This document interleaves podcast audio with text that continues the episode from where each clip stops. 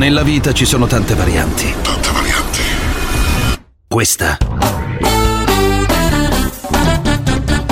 è la variante Parenzo. When I came here in May, I told you to stay strong and that Europe is with you.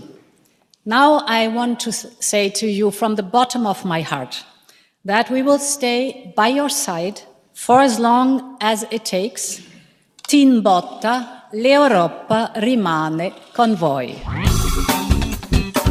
Lo stretto, strettissimo rapporto tra Ursula von der Leyen e Giorgia Meloni inizia a far innervosire gli alleati non solo in patria, gli alleati di Giorgia Meloni ovviamente, ma anche gli alleati attuali di Ursula von der Leyen. Ma andiamo per ordine.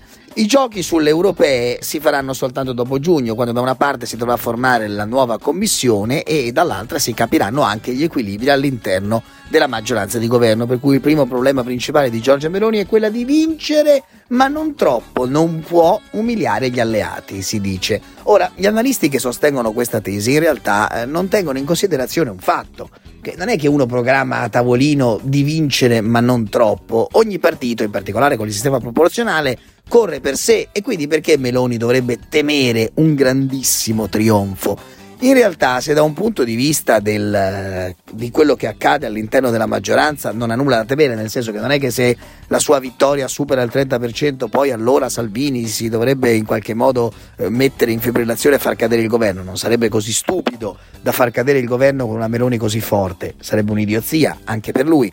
E infatti i problemi non sono tanto in patria, cioè nella maggioranza di Giorgia Meloni, ma forse sono più fuori. E infatti i giornali parlano di malumori di Parigi e Berlino per il feeling con Meloni. Ecco perché il bis di von der Leyen è in salita. Sì, infatti sono proprio gli alleati europei, cioè Francia e Germania, che in questo momento sono governati da due premier, diciamo così, progressisti o di centrosinistra, riformisti, eh, Scholz a sinistra e invece Macron, come dire, più centrista, ma comunque quella è l'area di riferimento. Beh, sono proprio Parigi e Berlino che vedono molto male questo grande attivismo di Ursula von der Leyen che ormai ha stretto con l'Italia, ma in particolare con la Premier, un rapporto preferenziale.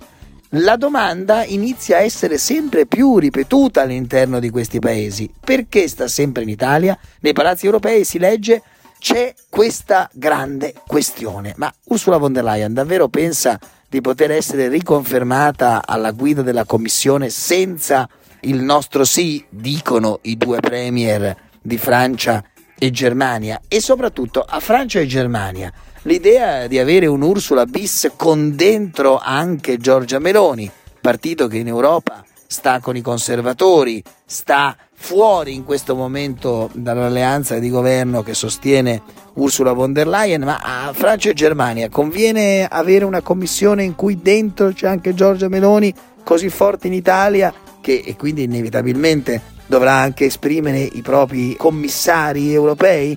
Davvero? Davvero è così? Ecco perché la grande preoccupazione è più di Francia e Germania che non della Lega o di Giorgia Meloni. Giorgia Meloni punta ovviamente a vincere e a stravincere come qualunque leader, ma i suoi problemi potrebbero arrivare dopo da questi due paesi, variante, variante Europa. Ora io dico, l'apologia del fascismo è vietata dalla legge Scelba del 1952 e la legge Mancino del 93. Eh, condanna gesti, azioni e slogan legati al nazifascismo. Ma allora perché in Italia migliaia di persone possono tranquillamente urlare presente con il braccio teso? Ma non dovrebbe essere un reato. Il saluto romano è reato oppure no? Allora, c'è adesso una sentenza della Cassazione che è arrivata proprio ieri sera.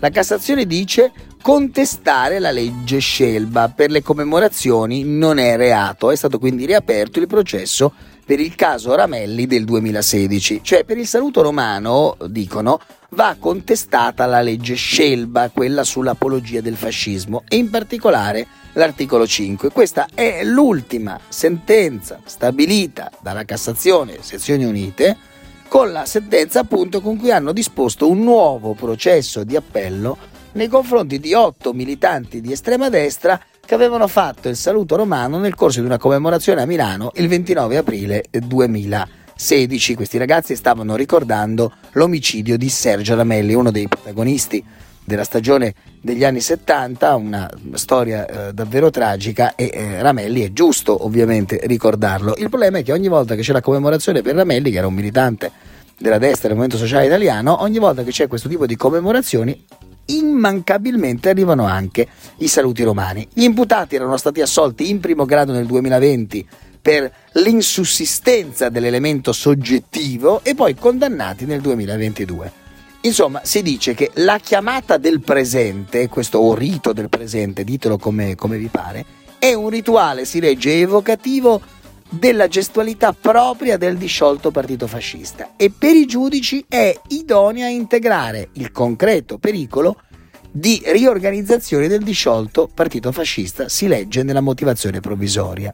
Insomma, i giudici della Cassazione ritengono che a determinate condizioni può configurarsi anche la violazione della legge Mancino, che vieta, come sappiamo, manifestazioni esteriori proprie o usuali di organizzazioni, associazioni, movimenti che hanno tra i propri scopi l'incitamento alla discriminazione o alla violenza per motivi razziali, etnici o religiosi.